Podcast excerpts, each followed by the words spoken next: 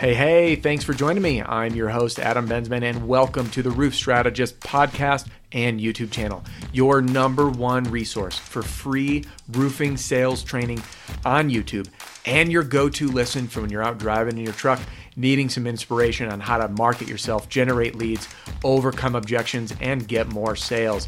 If you'd like to join the Roof Strategist Insiders and get a free copy of my ebook, Three Tricks to Get to the Kitchen Table, and get emails every Tuesday with new episode notifications, insider tips, tricks, and the occasional lives that I do, head on over to www.roofstrategist.com and sign up right now for free. That's all, and let's hop right into this week's episode.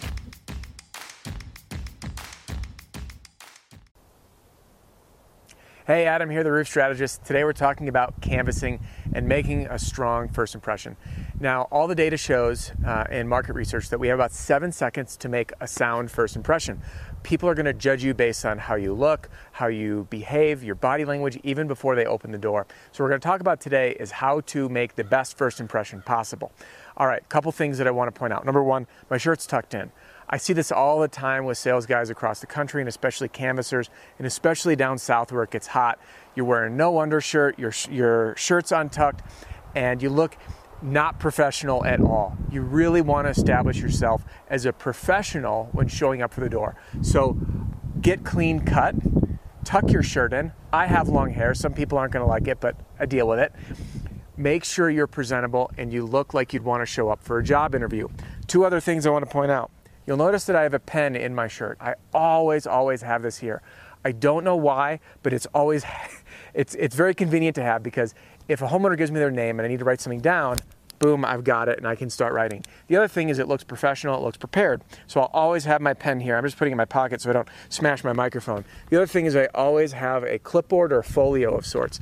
The reason I do that is I have something in my hand when I approach the door. I have my literature in there, my information, my business card, everything I might need, and most importantly, an area to write things down should I make contact with the homeowner. If I start a conversation, I want to get my pen handy. That way, when I get their name, I write it down and I don't forget because there's nothing worse in sales than forgetting the name of the person you're trying to sell to. Excuse me, can you remind me your name one more time? I forgot. So I always, always, always write it down first. So let's talk about a couple more elements. Number one is where you park. I did another video on canvassing going over the, the never ending debate do you walk door to door or do you drive door to door? For me personally, I would drive to the home and I want my vehicle to be in the background. So when the homeowner sees me and looks out the door, they're going to see my truck with my magnets on the side or my stickers so they say, hey, this is a professional company. He's not just some canvasser walking around. The other thing that most people don't talk about is if I'm, say, eight doors down and I get a lead and they want an inspection, now I got to walk eight doors back, pick up my vehicle, and drive there. And it's a horrible way to start the sales dialogue because the homeowner thinks to themselves, wow, he got rejected by the other eight neighbors. I wonder who this guy is. Versus driving door to door. The homeowner opens it. They see a guy who's presented, uh, well presented, his shirt's tucked in, his truck's behind him. He says, oh, I wonder what they're here for, right? They start to think it's very intentional for you to show up. So let's do a quick recap. One, drive door to door. Park your truck in a way that they're going to be able to see from the door when they look out. So it looks very, very, very intentional. No one likes canvassers. It's what we have to deal with in this industry. Number two, tuck your shirt in and look presentable, okay? As simple as it sounds, tuck your shirt in. It's the easiest thing that you can do to overcome looking like a schlub. Number three, have a pen in your shirt or like that because it is always handy and it looks professional and prepared. And number four, always have a folio or a clipboard with you. It shows intention, it shows that you're prepared, and it gives you a place to start taking notes. If I'm having a conversation and this woman answers the phone and she says her name's Pam, and then I start calling her Peggy later, it's not going to go so well. So I write her name down. I can make any notes about where they are in the claims process and anything that might come handy later once I hopefully get past the door and to the kitchen table. So that's what we've got for you in terms of making the best first impression possible when canvassing door to door.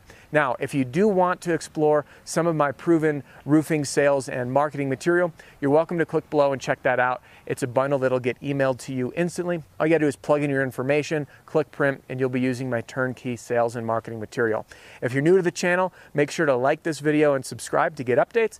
And you can also opt in below to get my free ebook, The Three Tricks to Get to the Kitchen Table. Thanks for joining me. We'll see you on the next one.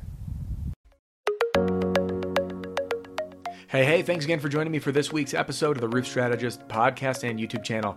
If you are out on a roof or driving around, you'll find everything you need right there in the show notes. So click for all the links, the description, and if you have any questions, email me personally, adam at roofstrategist.com. Thanks again, and I will see you next Tuesday.